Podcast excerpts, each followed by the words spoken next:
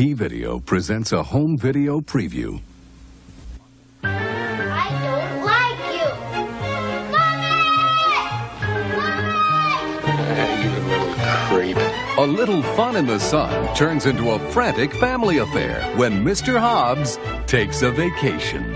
Bring home an American classic, James Stewart.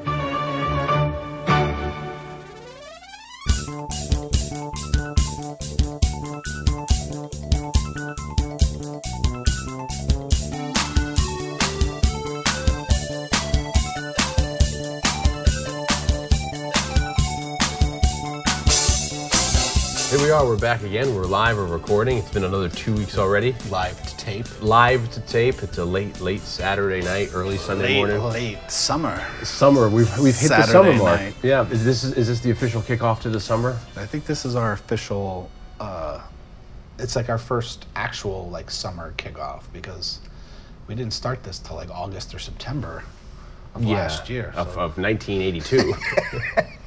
yeah. So this is our first summer we're actually going through. So we picked a summer movie, which we were all we were all really worried that we were trying to like effort it to get out before or on Memorial Day weekend because we thought it was a Memorial Day movie. But then when we watched the movie, it turns out to be it's a Labor Day movie. yeah, so we actually could have waited Yeah, we could have done held this one at the end of the summer. Yeah, to close out it. But for me, personally, summer doesn't begin until I watch Weekend at Bernie's. And that's the one, oddly enough, what we're doing. We're not doing that movie this week at all.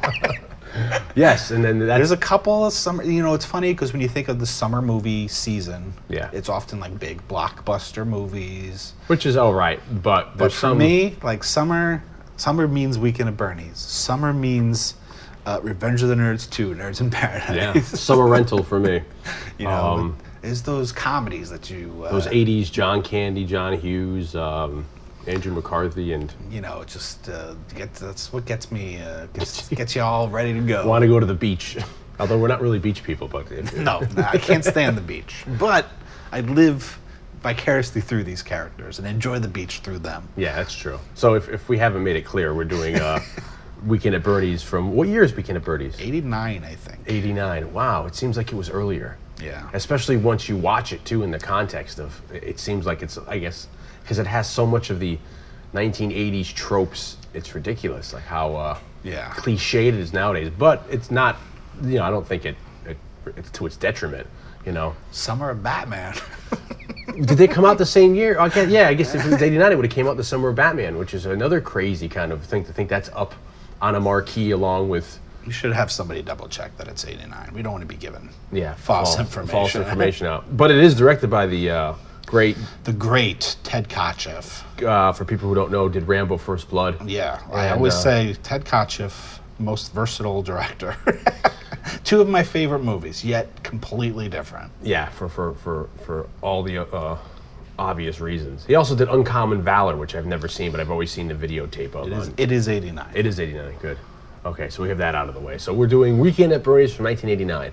Kotcheff also did Uncommon Valor, which I've never seen, with Gene Hackman, some sort of war movie. Yeah, yeah. Right after. Apparently, uh, he did a lot of television, like starting in the 50s. Yeah, I saw that. He's older now, and he's from Canada, and he did a lot of stuff. It looked like ITV English stuff, and then he even, in the early '90s, did an episode of Casualty, which is like the English version of RER. Yeah. So I was like, oh, and then most recently, I saw him doing a lot of uh, Law and Order SVU episodes, SV, SUV, SVU And also, he plays Jonathan Silverman's dad. in the movie. That little the cameo, movie. which is really, it- which is a real funny cameo. Um, so for people who don't know what Weekend at Bernie's is, which is I don't know, because it, it's it's weird now because it's become this whole. There's no other person in the world that loves Weekend at Bernie's more than you. Aside from also, oddly enough, my boss Neil Cavuto makes references to Weekend at Bernie's all the time. Even like you know, you're going to be like at Weekend at Bernie's, where blah blah blah. So it's almost become, I think, for certain people, it's become the urban lexicon where it's like, if there's no one at the wheel of the ship, or if there's no one, you know, uh, no leader plotting a course, it's almost like your weekend at Bernie'sing it, or if that makes sense. You know what I mean? Okay, I didn't know that it had made its way into the lexicon. of- Yeah, I've heard it a lot of times as you know, it's going to be like a weekend at Bernie's where people are. So it's like it's weird. You throw them. It's like you throw them back to like the Burbs or or, or even maybe Burbs, good movie. or even like even some something more obscure, obscure than that. You know, it's like you know, and uh, it's such a crazy plot, but it's one of these movies where like not a lot is going on in it. No, it's um, it's kind of a like a brilliant combination of uh, screwball and slapstick. Yes. Um, in 1989, uh, like you could easily see this being like some kind of wacky plot starring like Cary Grant and Jimmy Stewart.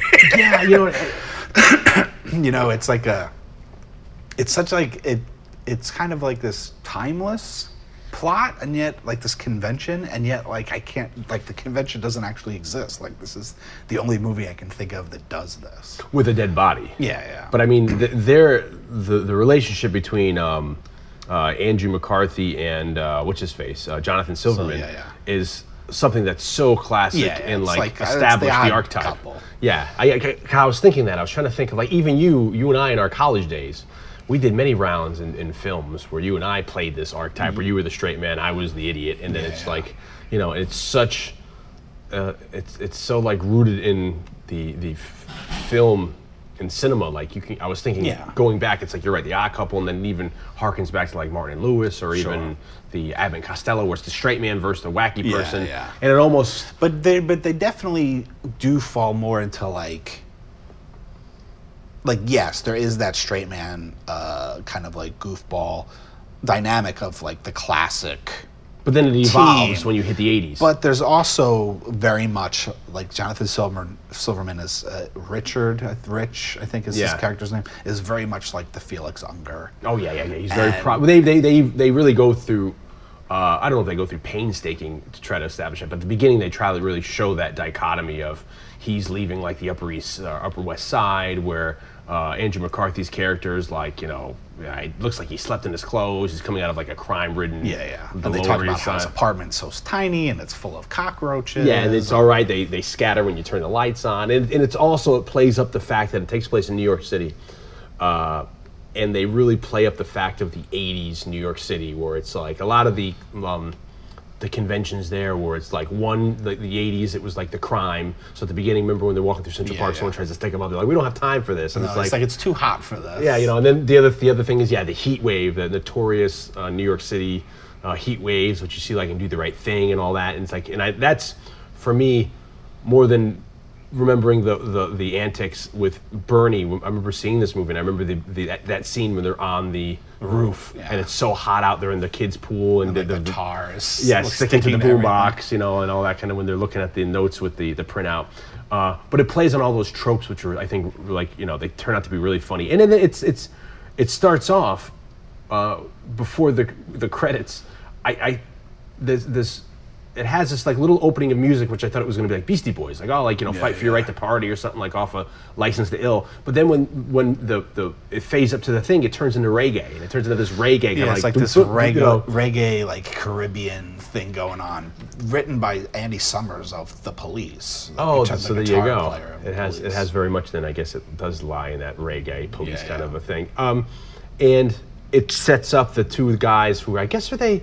They're friends. and They must be partners through the company, but I don't know if they're if they're just. It's one of these like mashups where they're forced to work together. I think that's I think that's the case because they're even like they're they're pulling like OT on a Saturday. yeah, and like because Bernie's like, how long you been working here? And Donnie Summers like, I've been here like 19 months, and uh, Andrew McCarthy says he's been there longer, but Jonathan Silverman says he hasn't been.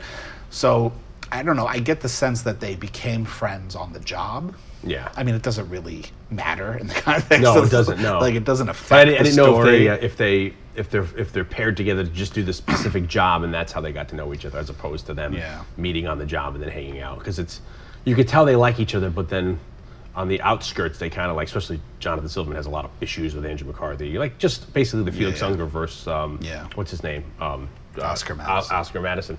Um, and I guess the casting is uh, Andrew McCarthy. They're playing against type, right? Because usually Andrew McCarthy well, plays the originally straight man. they re- apparently And James Spader plays usually the uh, wacky guy, which I never knew. Which I guess because I haven't seen. We've talked about Well, this in the Hughes brothers. That depends on what movie you're talking about.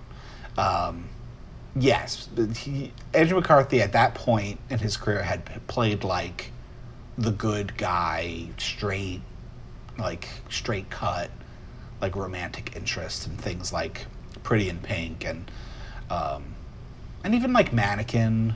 Yeah, he's in Mannequin too.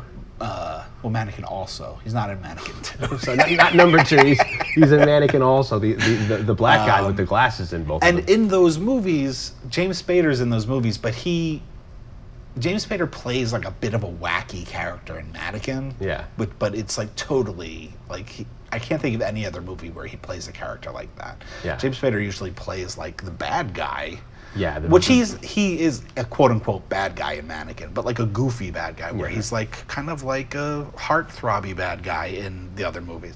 But Andrew McCarthy um, well, he was, but he's I guess the kind of like like plays like a straight laced like guy next door type in all those movies. and girls used to think he's dreamy, which is so weird because I only have the picture of Andrew McCarthy from Weekend at Bernie's playing this. You know, he's got like jams on, Yeah, like yeah. Hawaiian shirts. So to think of him with his hair like actually pushed back, and I guess in uh, Pretty in Pink, he's a rich guy looking for like a normal. It's like a Cinderella Yeah, story. yeah. He's looking to find a normal girl. But he apparently they originally asked him they wanted him to play The Silverman. yeah, the Jonathan Silverman part. But Yeah. when after he read the script, Andrew McCarthy thought that the Larry part was much I guess more fun to play or more interesting or rather so he he agreed that he would do the movie but he wanted to play the other part and then they cast Jonathan Silverman. I think it's brilliant casting. I don't think they. I think they're both great Yeah. in it. I actually think everybody's pretty great in this movie, but I think uh, Jonathan Silverman's great, and I think Andrew McCarthy gives like Yeah, he knocks it out of the probably his best performance ever. He's Yeah. so funny, and he just kind of nails it. They both kind of nail those archetypes. And they're really young too, so it's like you, you kind of have the feeling that they're starting out. You know, they're in their early twenties. They just got out of college or whatever, and they're Yeah. getting into the corporate world. And uh, I think it does work that if he's playing against type. Yeah. Like um, I didn't know that there is a there's a book I guess from 2002 that is quite fond for people called F- "Looking for Andrew McCarthy" by a uh, rom-com romantic comedy uh, author named Jenny Coolgan. You know, he is situated in Yeah. women's hearts as Well, I the always remember the- heartthrob. The only thing, like, I, obviously, I remember the show Muppet Babies, and but the only specific thing I ever remember, like a segment, is there's the segment where they cut they cut Piggy in with footage of Andrew McCarthy from like Pretty, Pretty in Pink, And They ha- she's she's over. What's her face? and they have Molly like yeah, and they have like this romantic like dialogue together. Um, I, I don't even know. I mean, the, I, it's been so long since I've seen it. But for some reason, it's always stuck in my head as being something that was like really kind of goofy. That's that, that was. I mean, we're not gonna get off on that topic, but Muppet Babies was such a good show, and it's so sad that hopefully it's like it took how many years to get Batman '66 out, Yeah, and that's yeah. the issue where it's like Muppet Babies use so much copyrighted shit Yeah. that now it's like everybody wants you know a piece of the action because there's it's like Star Wars, it's Indiana Jones, it's they they were. Even in like the credits, they're using anything they can do, and I guess at the time, Jim Henson, the the, the Marvel, Yeah. whatever was like sure, and that's why I guess you've never seen a uh, incarnation of that on DVD or whatever. Uh, such a good show, Muppet Babies. But anyway, but yeah, so Andrew McCarthy was like the romantic, was the guy that girls in romantic comedy, like that went to romantic comedies. it's just so. It, wanted that Cinderella story. I think we brought this up in our uh, planes, trains, and automobiles podcast we did for Thanksgiving because uh, I was talking about how I haven't been really exposed to that many John Hughes movies. So it's so crazy for me to think of like you know in this movie he's got kind of long hair that's wild. So he he's kind of like and I don't want to say he's sweaty, but it's because of the heat wave. So he always looks disheveled to me. So it's really weird to me think of him like with his hair slicked back and maybe like a Well, 80s even- suit, like a Michael J. Fox yeah, suit. you know? even, I mean, even in some of those movies, like it wasn't like he was like a slick guy in some of them. He was just like, You know, he's, he's a shorter in stature guy compared to Jonathan Silverman, so it's funny that like Yeah, yeah. women are looking at him like, wow, you know, he, he's the heartthrob. So I wonder if it blew women's minds who were of the same age that were like, you know, really like into him as a hunk, and then you see him, you know, pulling the reverse role. It's like, oh, are they into that, or is it kind of like weird them out? I you don't know. I mean, he's funny, Yeah, well, I, but that's again, it's like he. and the- girls the- always say they want somebody that makes them laugh. That's true. so and it's got so much funny stuff going on in it. So he, uh, I guess the basic premise of the movie is they work for a miscellaneous office uh, Yeah. corporate company. Yeah. And what is it? I guess maybe corporate insurance or some sort of. some kind. It seems like it's some kind of insurance gig because they discover like a discrepancy. they're, they're, they're auditing. On, on, I guess they're pulling OT on weekends because they have to go to work on the side. They're auditing kind the of accounts. auditing, and they're putting the stuff into the computers or something, and uh, Jonathan Silverman discovers that there's some kind of discrepancy with a, uh, an insurance policy that has paid out like four times. too many times. So there's like a million or two million dollar. Uh, that's money that's been not accounted for, which means that like somebody's maybe stolen the money or something. So they take it to their boss, Bernie Lomax, played by Terry Kiser, Great, huh? who's Great. fantastic. Yeah, and you've had the pleasure of meeting as well. and it was super nice when I met him. yeah. Um, I'll have to put the picture. You took a picture. Put him up. Put it up in the cast. and uh, the posting. and it turns out that spoiler alerts, as always, on the, On the with- Saturday movie sleepovers. Saturday Night Movies, he's the one that's been embezzling the money. And you know, it's so it's as we get on with the synopsis, he's not alive very long. Although he is, if you think about the movie's only like an hour and a half or hour and forty five minutes. The the the the whole um, mechanism to get the movie going, the hitch doesn't happen till like a half hour, thirty five minutes in. I guess because it takes that long to Yeah. establish the two of them and then to meet him. But the small part of him being alive, like the bits when they first go meet him in the office, are just classic. Yeah, yeah. It's if you listen to him on the phone, like oh, or even he's like, hold on a second. He goes into his private bathroom, comes out, and you could tell he's like blowing lines because he's like Yeah, fixing his nose. He's like you know, uh, massaging his like uh, Yeah, his, his what do you call those? Uh, his his his his face under his eyes, like his sinuses, and then he's arguing on the phone. He wants like a custom Maserati painted. He's like, come on, it's it's just so good. He's so great in it, and I mean, he's someone who apparently, if you if you grew up like in the '70s and '80s, like you would have recognized because he is like in every television show like that was ever on TV during that time period. He's in like Six Million Dollar Man. He's in Bionic Woman. He's in Three's Company. He's just a real, like, uh, character actor.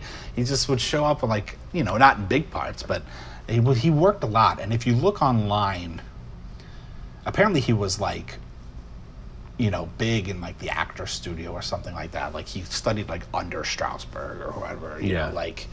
Uh, Lee Strasberg. you, you know and so if you look on youtube and i'm sure dan could probably find it and there's this thing where he, i guess he's talking to like the students of like the actor studio or whatever and he's talking about how like in the method how you bring up the emotion so that you can cry and he sits there and he's just like this close up on his face on stage and he's just sitting there like talking to them and explaining how he does it and as he's talking to them he just his, his eyes like roll like like well up with tears and as he's like and then you think about it and it's just like it's like kind of he's so intense Really?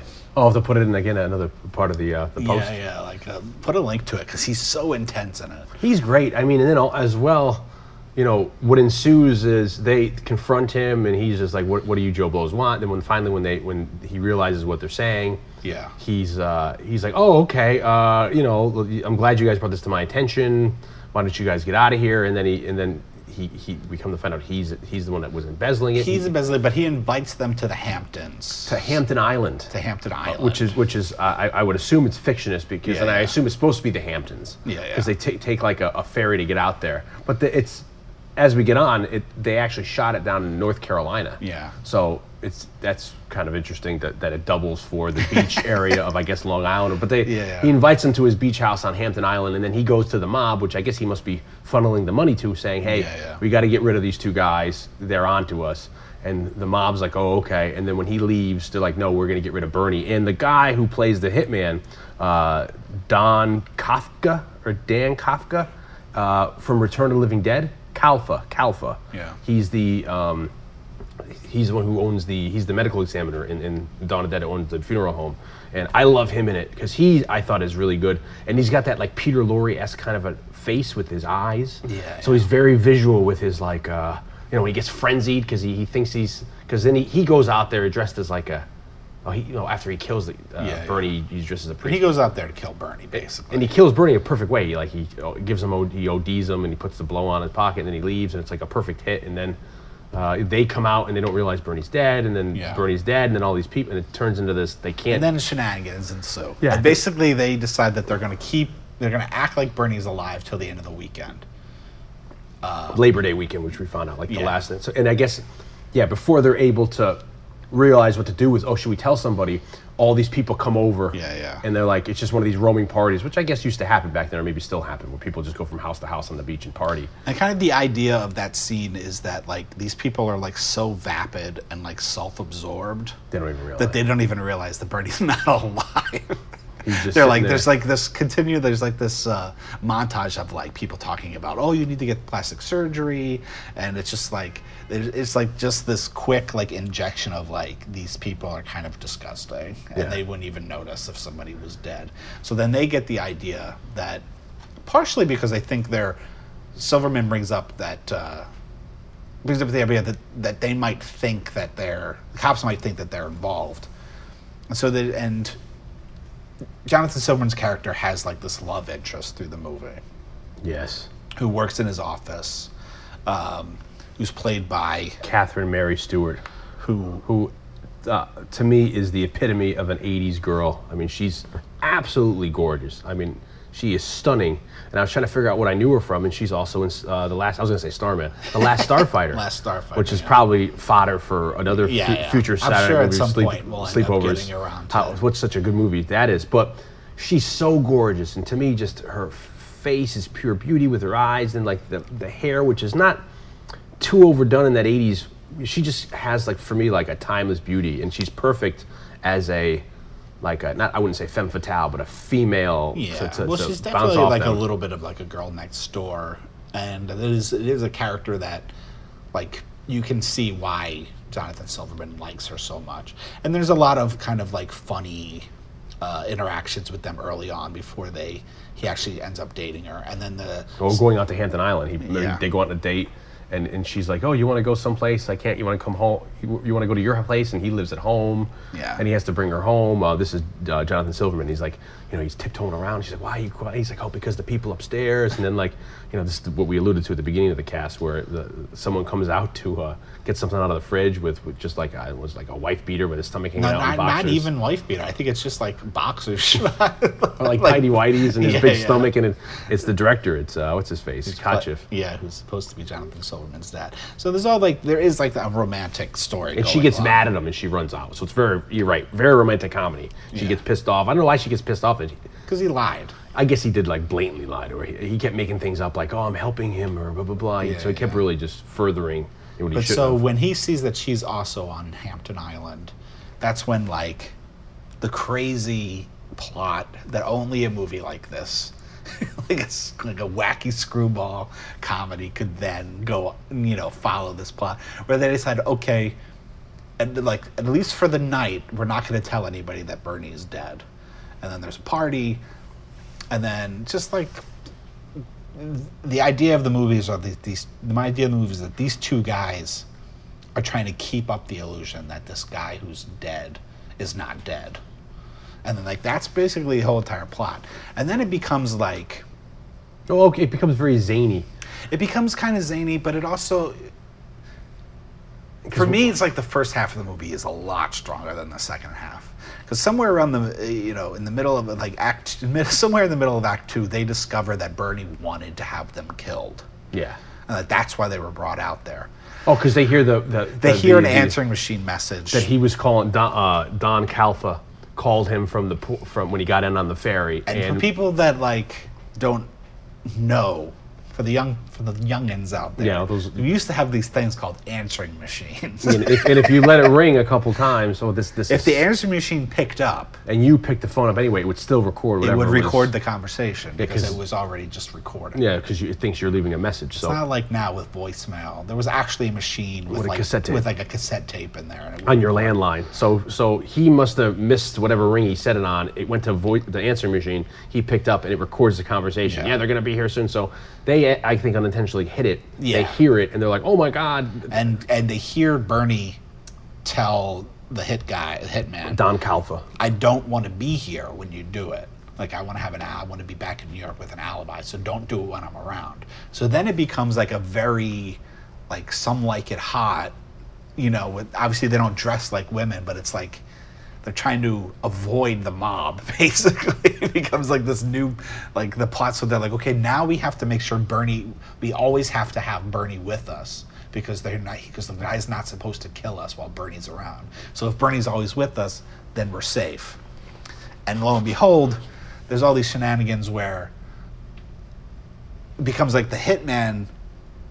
Everybody thinks Bernie's alive, so the hitman thinks he didn't do his job. Yeah, he, he, it gets so he he keeps gets on get, trying like- to kill Bernie. Yeah, he kills he, he kills him a couple times, and it's just him descending into madness, and that's where I really like his facial expressions, how his face he has that very uh, Peter Lorre esque eyes, where he's like ah, it's like he's getting so frustrated, and uh, we live for the suspension of disbelief in this movie. We live in a world that does not have rigor mortis. Yeah. So no rigor mortis, no bloating of a corpse, no smelling, no decay for at least 48 hours. So we have, Yeah, yeah. you're able to just, as soon as somebody dies, you're able to just, you know, he's just a marionette that you could do whatever you want with him. And, you know, they're, they put him in any kind of position. I mean, he's literally near the end of the movie when he's being pulled on the back of the, the, the uh, which I remember this is from the trailers as Yeah, well, in the, in the back of a motorboat or speedboat on the lake or the river. He's, hitting, like, he's hitting all the, the whatever. buoys, boom, boom, his head. And um, I read on uh, IMDb that the stuntman who was doing a lot of the physicality actually broke a couple of ribs Yeah, yeah. from being so physical, and particularly when he was doing that, being dragged through the water You as a figure,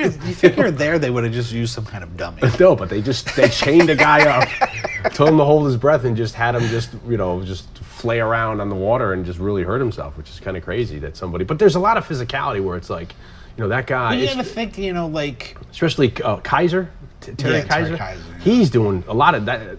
You know, I Yeah, I'm think sure I- he must have gotten injured too. I should have asked him when I when I met him about it. But um, get you think you you have to you imagine like if you're gonna fall or whatever, like you kind of tense up, you brace yourself for it. Yeah. But here's like the whole point is that he's not alive. So everything they do, they toss him around and stuff. He's got to be like completely limp. Well, it's you know, it's it's it's almost like it's very zen. It's like you have to be like, you know, very flexible, very loose. Because, like you're saying, a lot of times your reaction is to tense up if you're going to brace for a fall. And it reminds me of the story that maybe you told me about it. We, re- we learned together about the William Friedkin at Oh, the end yeah. of Exorcist, Yeah. where he threw uh, at the end of the movie. The priest throws himself out of the window and he takes a fall down the stairs. And Yeah, this massive uh, like In Georgetown. of, of cement stairs. Yeah, down like what I remember, three, four flights of stairs that are like outside, and uh, the stuntman, you know, like how are you gonna do it? The stuntman's like, I'm just gonna do it, and I guess they put some sort of padding, but you, how much like- can you pad? yeah, apparently cement there was, stairs there was like an inch or less of like foam padding on the steps, but so the guy just threw himself. I, you know, just he just what did he say? He just did like he just went into like a not yoga but like a meditation. Yeah, they said that he just kind of like found his center, and then he just he did it, and then they did it again. Yeah, Like, need, they a- did two we need a it. safety, you know. and it's like, my gosh, you know. But it's like that, you know. He he lived, he, and I don't know anything about like him really hurting himself. But it's one of those things where you just go with it. So maybe it's the kind of same principle where it just Yeah. Kiser was doing the same thing, where it's just you know him taking, and then his face is is classic too with the glasses, and he just has that half smirk, you know, with yeah. his with his one side of his face up in a smirk, and it's just. It's hilarious, and then they, they kind of, you know, it gets into the almost like marionette where they're they're roping him up to, to which is all in the trailers where he's waving when they're waving and all you know, Yeah, that kind of thing. So, It's just it's such a goofy movie, and they're all so good in it. and then the the um, for a while there he has a girlfriend. He's is he cheating on the he's cheating on the, the that, that's probably why the mob boss wants him killed because Yeah. he's cheating on the mob boss's mall, and it's very very um, apparent that that's happening because when he goes to meet him at the, the at mob the boss has like this hot Italian girl. Which who I thought was Jennifer Tilly. I was like, is that Jennifer Tilly? It looked like a very young Jennifer Tilly. It could have been her maybe before she got big, but it's not Jennifer yeah, Tilly. yeah. But uh, yeah, it's very apparent that they're cheating, and that's why the mob boss wants him dead.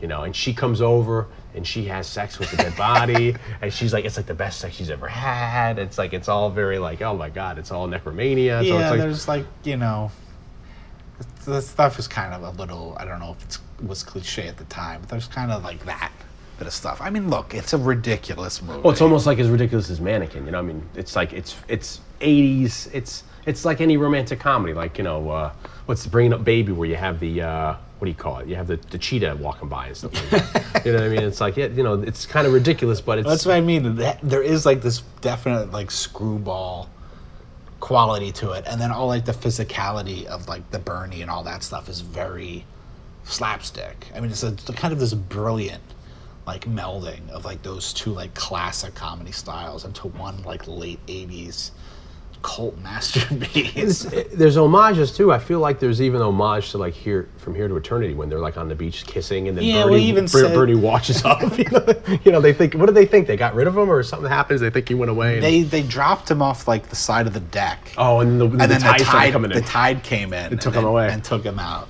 So he's he, they're out there like he's out there kissing, and then you see him just. It, it's brilliant. I don't know how they even did it. If they just got him to slide in the frame and sit there, like, you know. But it's almost like the, you know from the kiss of Burt Lancaster and Donna Reed Yeah, yeah. Here to Eternity. It's so funny, and it just gets so so zany, and it's uh, it, it's funny at the end of it that they you know they they leave you hanging for a sequel. They you know the, the taking the body weight falls off, it lands perfectly like the. It's like the guy who won't leave the party. You know. yeah, yeah. It, it's it's it's it's very funny. I don't remember. You know, funny. I don't. I don't remember when it became like a big movie for me. I do. Like obviously, I remember it from when I was younger.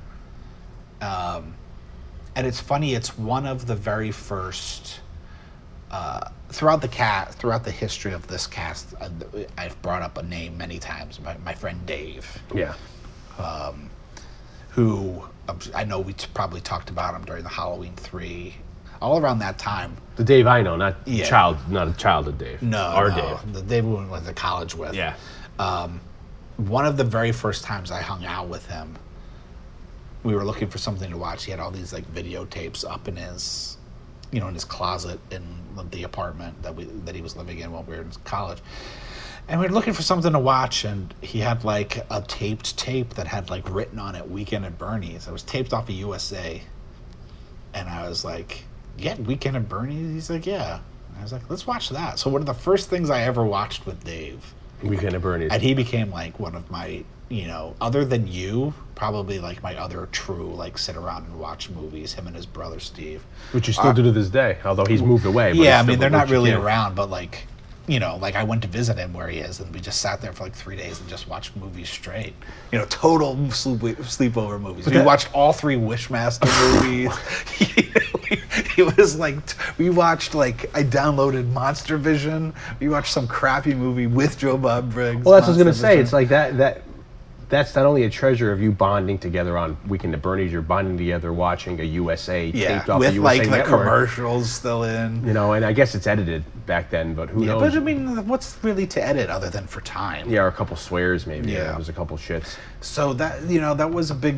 So to this day, like that's a big movie for me and him, and we quote. We actually quote it like, you know, like if I was to say to Dave, like love to, like he knows exactly what I'm, like what the lines from, and um, he loves the Jonathan Silverman line where, th- there, Bernie had written a, like a suicide note for them, and in the suicide note he says that Andrew McCarthy is going to have like a sex change operation, and uh, he's like, "Well, you know, this is going to damage my reputation. Why couldn't he made you?" And he's like, "Larry, nobody's having a sex change operation." He goes, like like this really weird like like register like he doesn't actually it's, you, you can't even explain it but that's like a classic moment that like dave will quote all the time. So this movie is a very uh, big movie for me starting kind of like in the late 90s i guess like 98 it's like obviously i had seen it but obviously i wanted to watch it because i liked it. Yeah. so we watched it and so now it's been kind of a staple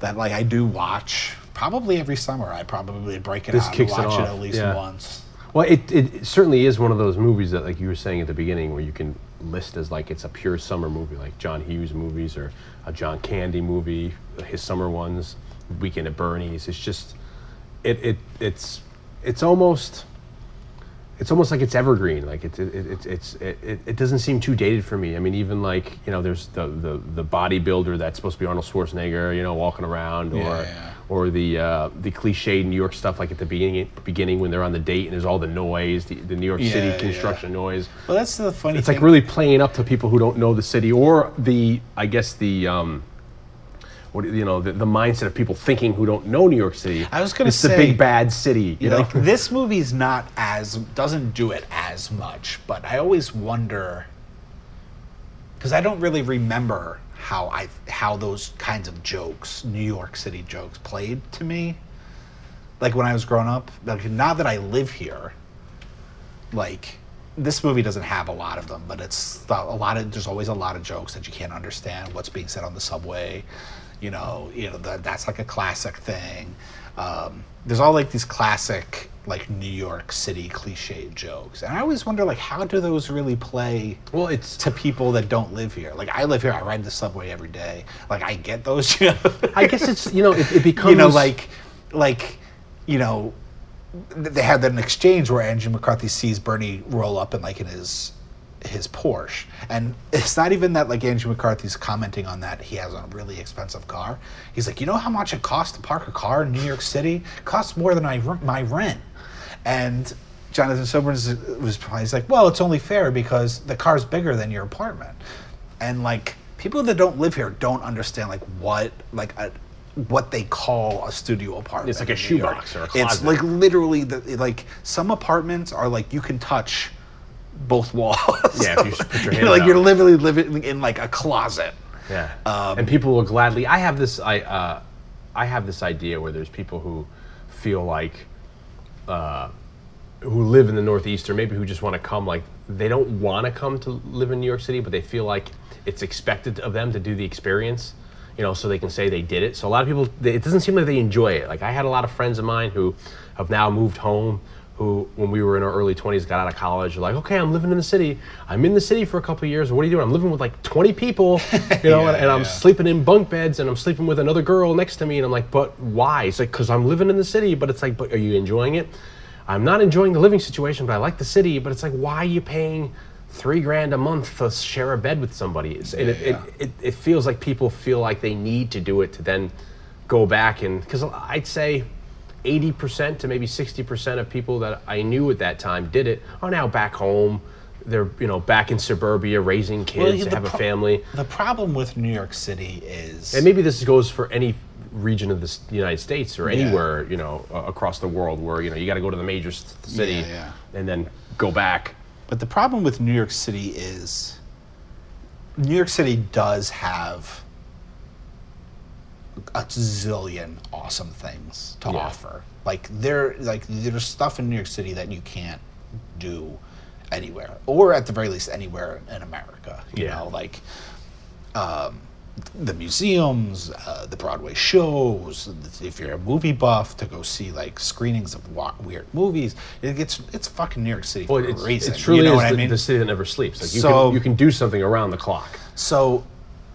there's all that great stuff. The problem is you can't do most of that stuff if you don't have any money. Yeah.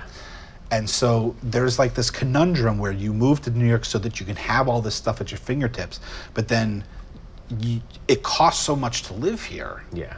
That you have to work around the clock just to pay your to make your bills. And not only- not and only then you- then you don't have the time or the money to do any of the stuff that you're here to do in the first place. Yeah, because not only is, is your rent so expensive, but also then just your living accommodations because food, everything is just ja- prices of everything is just jacked up. So it's like, I remember there was one point, like when I first moved into the city, my mom's like, "Oh, you know, maybe we'll buy an apartment and then you can just live there and pay rent." I was like, "A one-bedroom apartment in New York City is like two million dollars." yeah, and it's only gone up now because it's just you, you know, like we're not talking about like people in Florida can have a mansion yeah. and like acres and acres of land for less than a single bedroom apartment in New York City. I find it ridiculous, and that's why I've, I've actually purposely never wanted to live here, uh, just because I just don't like that, that they have such. You know, they can they can ask whatever they want, and people will pay it. You know, for whatever. Like you're saying, you can have a, a, a closet, and people will pay two grand to live in that closet just to say you have the uh, New York City zip code. Yeah, Um, yeah. But it, I guess it does go to the stereotype of, of this, where you have in the 60s into the 70s, you know, uh, under John Lindsay, uh, the mayor of New York at the time, that New York really went downhill. And then in the middle 70s, it, it went bankrupt and the, the government wouldn't bail it out. And you have the, the big bad late 70s, and that's where you get all the Death Wish movies, the Taxi Yeah, Drivers, the Warriors, all those movies. And then you hit the 80s. And it almost like anything, it becomes a parody of itself. Yeah. So that when you hit the mid 80s, you have this Crocodile Dundee, Ghostbusters that are just making jokes of how Yeah, bad yeah. the city is. So n- now it's like, yes, the city is scary. Uh, Times Square, you don't want to go near because it's either porn shops or hookers or uh, shitty, you know, one-hour uh, hotel rooms.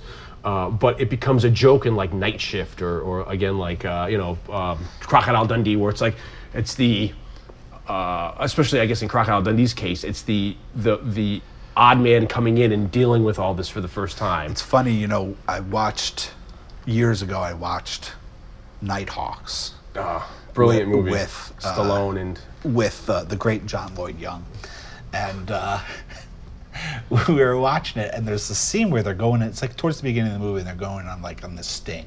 Yeah. So they're like walking through the city, and then they cl- climb up like a fire escape to the top of the building, and it's like run down New York. He's and he was like, you know, when I moved here to the city, Oh, you watched it with John Lloyd? Young. Yeah, yeah. Oh, I thought you were telling me that you, that he's in the movie. No, no. That sounded like John Lloyd Young was in the movie. I guess people don't know our our our, our connection with a- John Lloyd Young. Our friend, is, uh, a guy that I used to live with for many years as an actor, and uh, but uh, he uh, who now is pretty big in his own right because he, he made it on Broadway with um, yeah, and he's in the he's was both in the the play, won the Tony Award for Jersey Boys, and he's in the Clint Eastwood directed movie. But we, Jersey we met Boys. him because we were doing a student student films in college. He was in like our student. he became film. he, he was an actor coming up. He, he was in uh, he was in your student film and a friend of our student film. I don't think he was He in mine. He actually wasn't in mine. Who was he? He, He was in- auditioned for my junior film. But He was in our in friends Phil's and Aaron's. And then uh, he ended up moving in with you. And then he moved in with me in a house in Westchester, New York. Well, anyway, so I'm watching this movie with him, and he wanted to move to New York. Uh, he actually lived in New York and then moved out of the city to live with me, me and my friends because it was cheaper. Yeah. But I, he's like, when I wanted to move to New York to be an actor, he's like, my parents didn't want me to move here because they thought this is what New York was like. The, the Like, like, like the Billy run down, like Williams. 1980. Well, my father still thinks that because in the 80s, my father worked for the railroad and he worked here in the 80s. So he's always like, you know, I've been working in the city now for over 13 years or so. And he's always like, you know, you don't go out after work. You watch out for Times Square. I'm like, Dad, Times Square is like Disneyland. It's yeah, it's, it's everything. I mean, now I, I can you can make an argument that it's that New York City's actually going down the tubes with just all kinds of stuff going on. But for the while there, like in the 90s when we first came here to like 2000s, it's actually been very clean and it's it's actually rebounded. it's almost like sad Yeah. that it's so, you know, like I was just well, hey, you know what? With another five, ten years, it's gonna be right back where it was. I was. walking down Eighth Avenue with somebody uh, just the other day, and I was like, and there was like a DVD porn DVD store, yeah, and I was like, you know what? That's like the last one. Like Eighth Avenue in Hell's Kitchen, yeah. West side of New York City. Uh, yeah, like right just west of Times Square. Used when we Where Daredevil's from. started to come down here. Yeah. Even that was like the late '90s, early 2000s.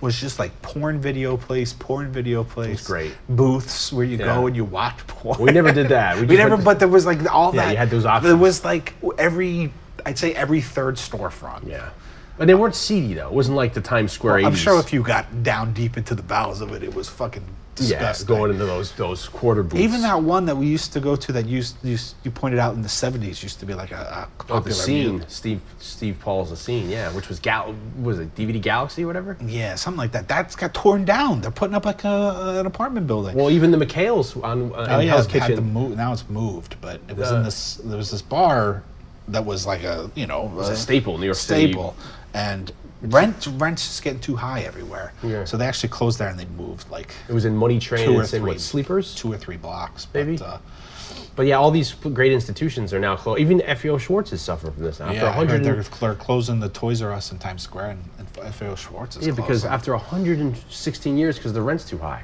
the people can charge whatever they want for the rent. They'll know that the businesses will get kicked out, and then they can tear the building down and put something else up there for whatever the hell, and it's going to look like like an IKEA shoebox. But uh, Yeah, you're right. It wasn't. It was a. It was a loss of an era because when we got in here, you had like the, the what is it, record implosion. So you had like the CD stores. I mean, it was already- You had those niche. we caught it like on that swing where it was getting like gentrified or whatever you Yeah. say, you know, where you had like, you know, Disney was taking over Times Square. Times Square because of like Lion Lion, King. King. and stuff. We are kind of like, we came in as that was kind of happening. The resurgence of Broadway, where actually now you know it costs three hundred dollars for a Broadway ticket because you're all uppity, you know, as opposed to uh, you know back then where it was kind of like yeah. you know. But now it is like, everything's closing. The ma- uh, the Edison closed. The Hotel Edison? Not, not the hotel, Yeah, but the- but, the, the- the, cafe, yeah. Everything's closing. Oh, because the, these landlords just realize they can jack up the rent people, these institutions. They don't care about the history. They'd rather make the buck. and then it'll sit empty Yeah. for like a decade yeah. before, they- somebody can moves in and can afford it. Yeah, or then But, they'll, uh, just level it and put up this monstrosity of a building.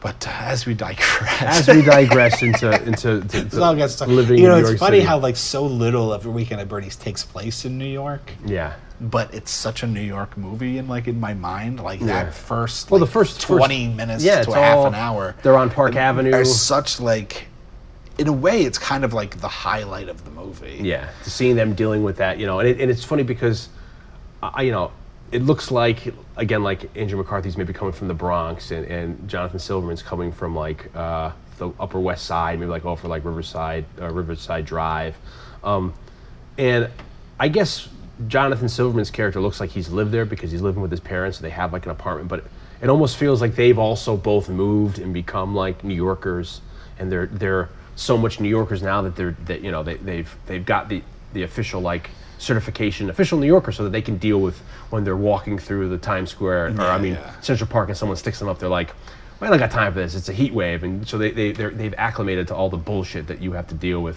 Yeah, in New York City, and it becomes fun. It's almost you're reminiscing about like like when they're eating outside. Uh, on Park Avenue at the beginning, you look in the background and you can see the Pan Am building, which is now the MetLife building, where what is it, Stark headquarters is in the Avenger movies. You know, you know, it's like you look and it's like it says Pan Am up there, and it's like, oh, that's the old days. It was the Pan Am building before that went out of business, and now it's the MetLife. There's like eating hot dogs out of the hot dog truck. Yeah, uh, or not truck, but like a cart, which is a very New York thing to do. And the fun, one of the funniest jokes, which I think gets lost, is when Jonathan Silverman takes the girl on a date. They go to Hymie's Hunan, and he says, "Where else can you get uh, sweet and sour matzo balls?" and it's like that's such like a weird New York thing. Um, Like there's the this classic place on the Upper West Side, which is a half Chinese Cuban place or Spanish place. Wow. So it's like Chinese and Spanish and like Cuban food like combined.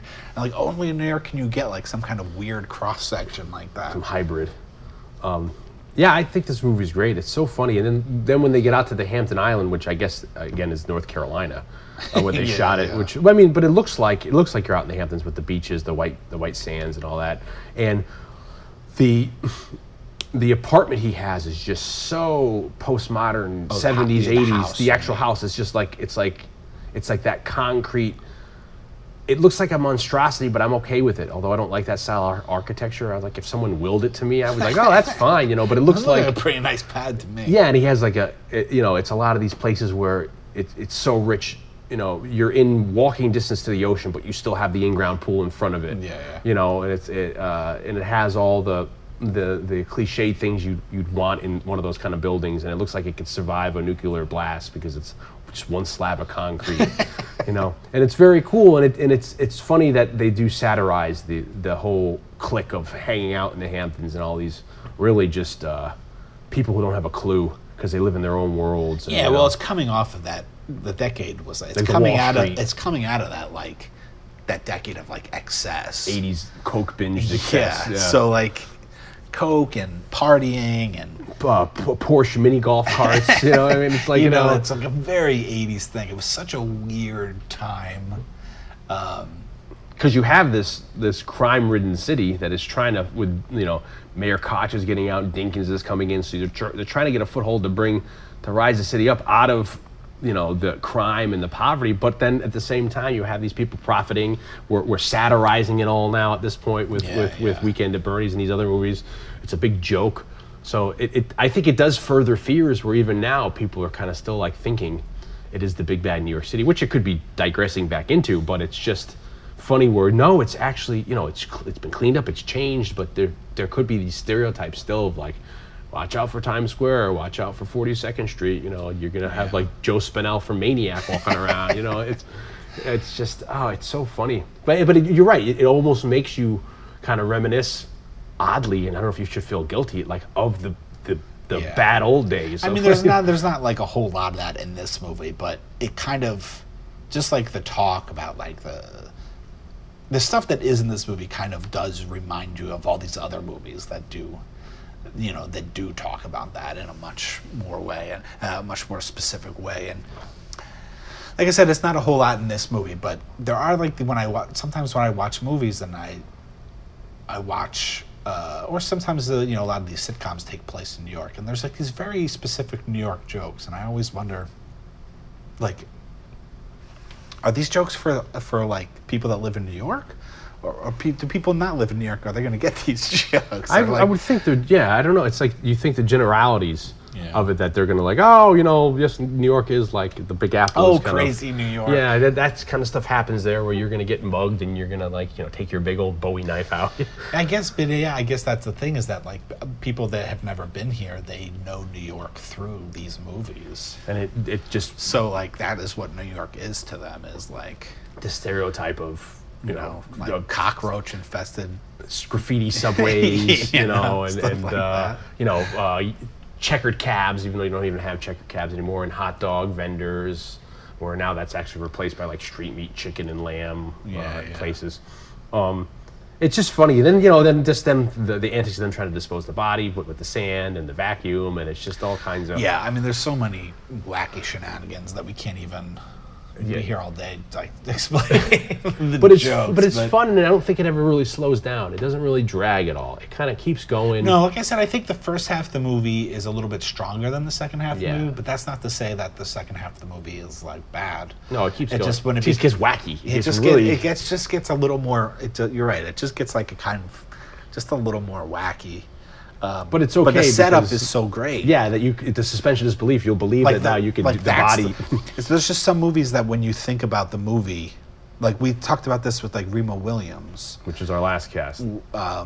Like in my head, like I that that movie is everything up to like the Statue of Liberty scene, and in my like in my recollection from when I was little, like Not, you don't remember. I don't remember third act? anything past like to me like base. that like the hour and a half, like, like that is like him training and then like all like the stuff up to that movie is that entire movie but it ends up being such a small percentage of that movie and in a way that's what this happens with this movie too although of course because of the trailer and this you remember like the the motorboat you know the speedboat scene and stuff like that but the whole setup of this movie up to into like the party and It's just like 35 minutes. and then the sitting on the deck with like the fishing line on his hand So and like waving to people people, when they walk by. the, you know, all that is what you take away from this movie. So the second half of the movie kind of isn't quite as strong, but it's still. I mean, it's a lot of fun. It's it's a it's such a goofy movie, and even though it's so '80s, in a way, in a way, it is so timeless and kind of. Uh, you know universal. And because it's just it's just goofy and it's funny. And you know about a big part of why we decided to do this uh, these kinds of movies was out of nostalgia. Yeah. and for me anyway uh, this movie kind of fits into that category. One because of the movie itself and two just like that kind of movie and like you said like we were talking about like the summer comedy um, I, I can't think of like movies that are like that now like when was the last like summer That you're gonna want to rewatch. you know, just like I can't even think. You know, sure, there's like romantic comedies and, Well, there's and stuff nothing- like that, yeah, but there's but- no like There's nothing. You, now they're you know I see that they're doing another National Lampoon's Vacation movie. Yeah. but but that, that might even that, be hit or miss too. It's, yeah, but like I can't think of any movie that's like like the beach comedy was a for some reason a very big '80s thing. yeah, either being like really Like ski ski comedy, Yeah, or beach- and beach comedy. like ner- it, it became really it, it, almost that that raunchy. You know, well, because you, because it gives you it's fodder for like girls in bikinis. Yeah, and, you know, um, you know, like the excess of like sex and drugs, like, uh, and scantily clad women is like it's a perfect venue for that, and that's so much what the '80s was about. But you're right now. You don't have when you think of eight summer movies. You think about like big budget Avengers, big budget you know uh, monster movies or action hero, superhero movies. You don't think of.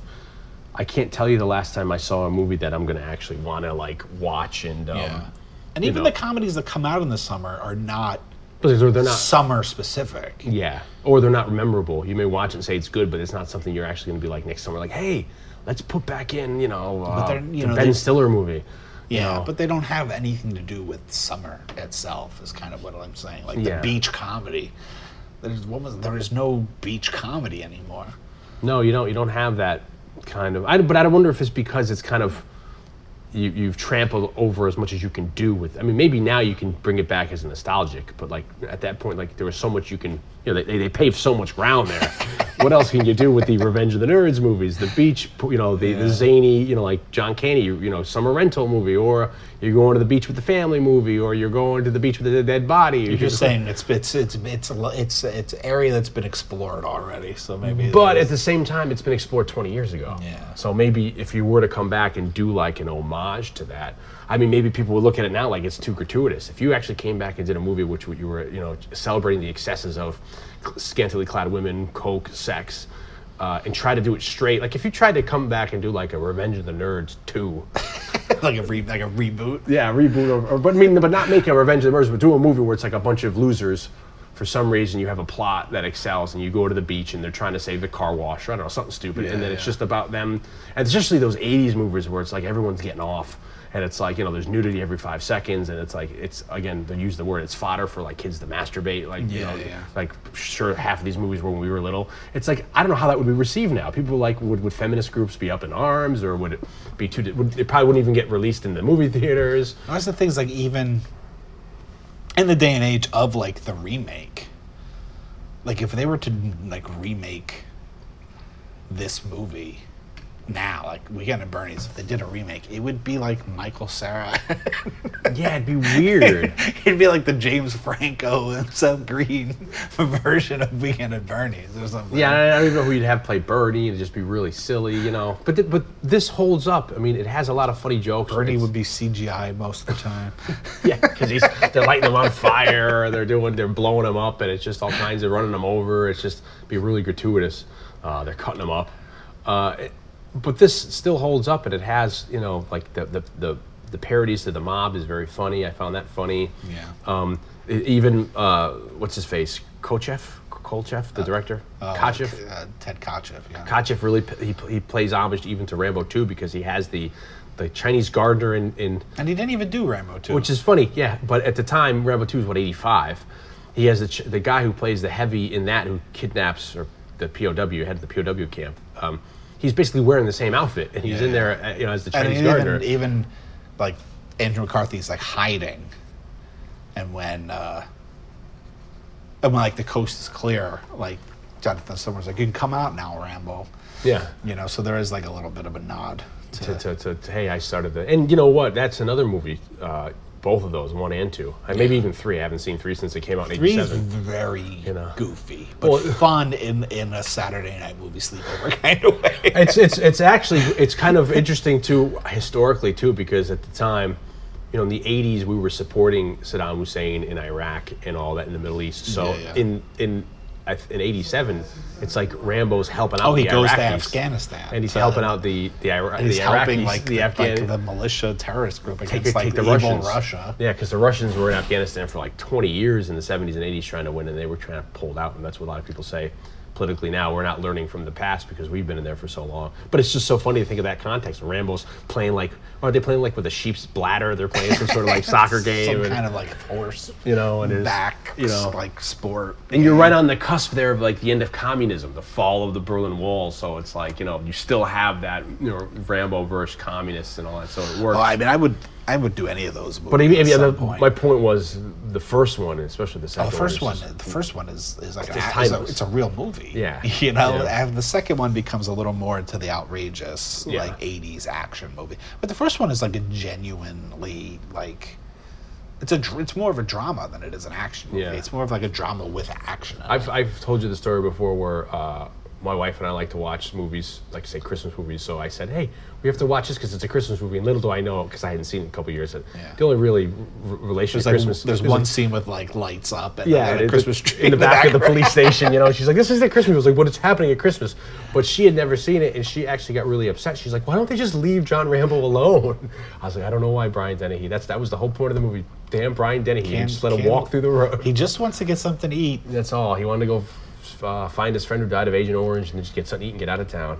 You know, but that's for a different cast. So Ted, but Ted Kotcheff. Ted Koch is great. Ted great. Kotcheff connection. Yeah. Um, so uh, sleepovers points, Mega Joe Colas. You know, I give everything, you know, the max. Uh, Well, because we're picking good you movies, know, though. We're, we're picking like classic movies that we're, I mean, we're picking them for a reason. So, I mean, I would have to go for me. It's like, uh, you know, uh, if I if we, if I do it in comparison to some of the other stuff, I'll I'll go four and a half Four out of five. out of five. you know, I give five to, to a lot of things, but if I if I put it up against something like The Thing, how it means to me, Ernest Saves Christmas. I think that was a low. You gave that like two and a half. that was my might be my lowest one Yeah. because that wasn't that wasn't a movie that was nostalgic for me. That was a movie that was nostalgic for you. Yeah. But it worked though. You were like, I, I was, I was glad I watched it after.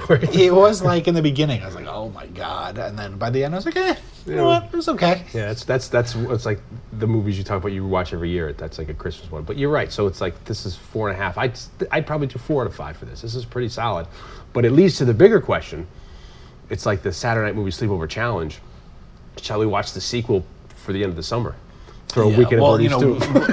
the back Which I've never seen full full, full disclosure. As we uh, as we kind of indicated in the beginning, we, we wanted to do this at the beginning of the summer because in my head, I, I thought it was Memorial Day. Well, we- we I both- thought it wa- I thought it was Memorial Day weekend. we both realized that, it, that whenever the come out for the weekend, so we're thinking maybe we are trying to think of. I remembered it was like a, a big weekend, so I thought I assumed it was Memorial Day.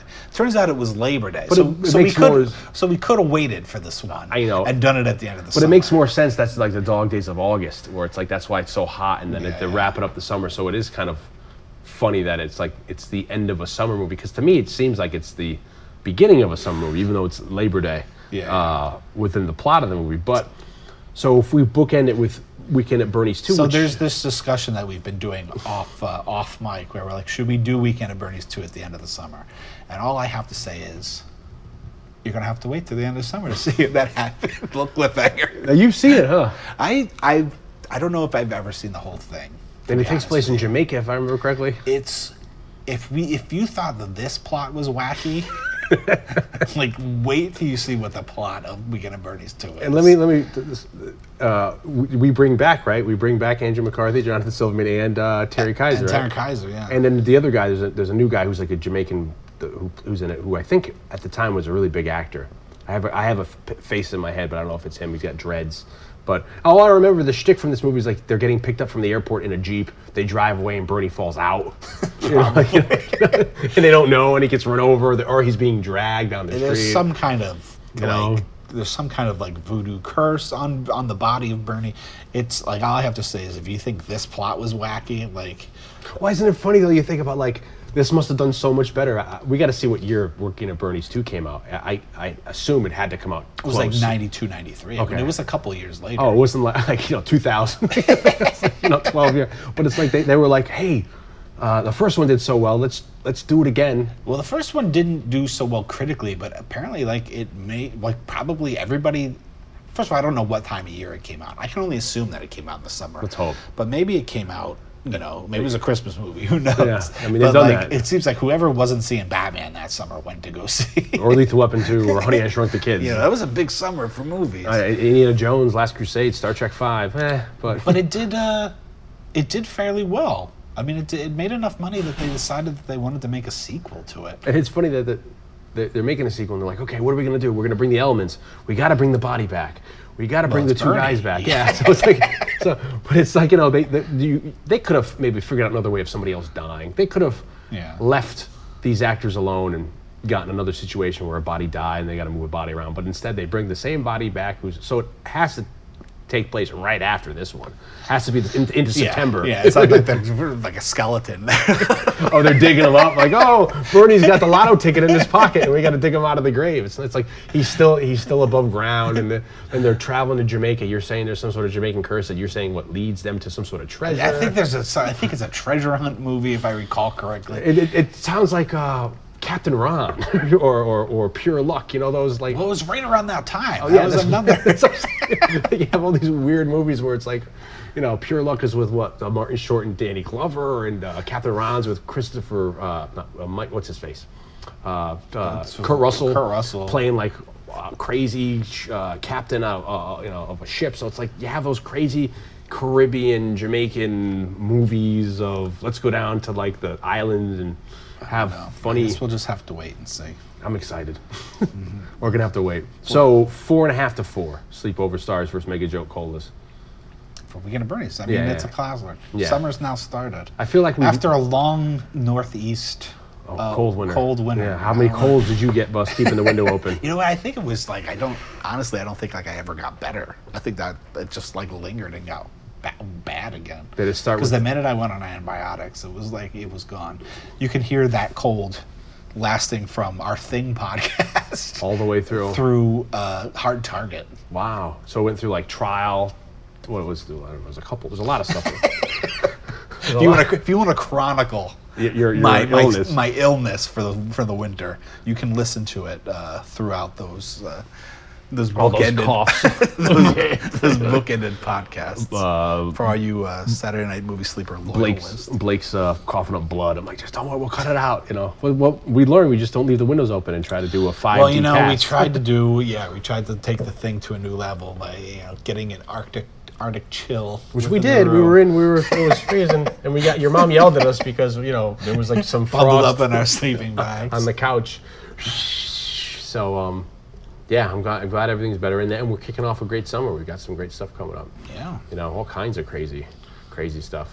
Um, well, uh, I guess that'll do it for us. Do you have any? I, I think I, I feel like we've missed things, but I don't know what else you can talk about. You just got to see the movie, right? Yeah, it's weekend Yeah. at Bernie's, man. Yeah, it's great, and then I think everybody does a solid job in the movie. Hats off to everyone, and uh, we'll probably. I feel like each one of the principals, like the five guys, the hitman to like even uh, Catherine Michaels to uh, what's her name? Is that her name? Catherine Michaels, Catherine Mary, Mary Stewart. I think. Mary. I'm sorry, Catherine Mary Stewart to like both of them, Silverman, and we're all gonna probably. In, Kai, we'll do another movie of them all each, right? but you think about it, right? Because we'll probably end up doing the Last Starfighter. We probably will do. We may do at some point. Return of the Living Dead at some point down the road. We will probably do an Andrew Terry McCarthy Kiser's movie. in Friday the Thirteenth Part Seven. He is. He's the psychiatrist. You're right. I hadn't even thought of that. That that is perfect fodder. That, for, uh, that is. Um, sh- you know, we said she's in Last Starfighter. Um, we have. Uh, I don't know. Maybe we'll find Silverman. We'll do Weekend at Bernie's too. Silverman. So we could do like- a Biloxi Blues. What was that movie?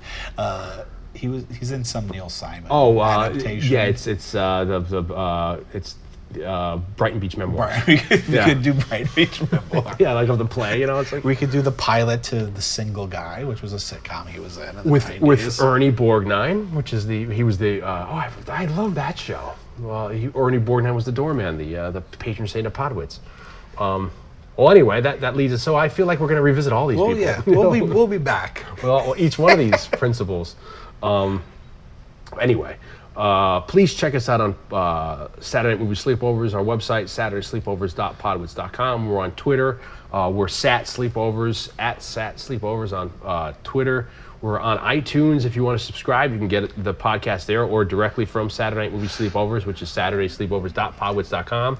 Blake and I do the sidecast, uh, which we have to do a new one. We haven't done a, haven't one in a while. a But it's not because we, we, we've been uh, sleeping on it. It's only because We've we've, been doing this. we've been doing this and it's been monopolizing our time. But if check out our sidecasts, which are much more broader topics, which is, can be found at podwits.com. Also, there's a link on Saturday Night Movie Sleepovers to get you to the sidecast on Confusing. Very- very confusing. Very confusing. We're everywhere. Yeah, we're everywhere. Please email us, drop us a line, tweet us, uh, retweet us, comment, like us, uh, let us know what you want. We've, we've actually people have been saying people have been starting to give us uh, recommendations for movies. Oh, well, people we'll, been we'll have wanting. to sit down. We'll have to have a meeting where we list them all out. And we you know, decide what we're uh, going to do. people have been saying Buckaroo Banzai. We, people have been That would be an interesting I, which. I've never seen. People were saying The Jerk. We've had a lot of like, uh, you got to do this, you got to do that. So people have been been hearing your call, Blake, and Alright. and everything. You know, so a lot of I'm- stuff. I'm- But at the same time, for everyone who's listening, we do have a pile of VHS tapes that we want to get to.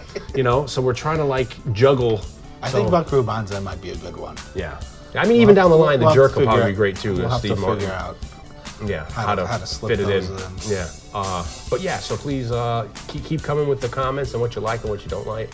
Let people know, and uh, we'll always be here. Blake, where can they find you? Uh, jblakeblues.com. Yeah, he plays around in the city, the dirty old Big Apple. He plays the blues. Um, and I guess that's about it. So uh, yeah, check all this stuff out. Come back in two weeks. We'll be here again doing another great uh, Saturday night movie sleepovers. It's almost like pigs in space. So we'll talk to you later.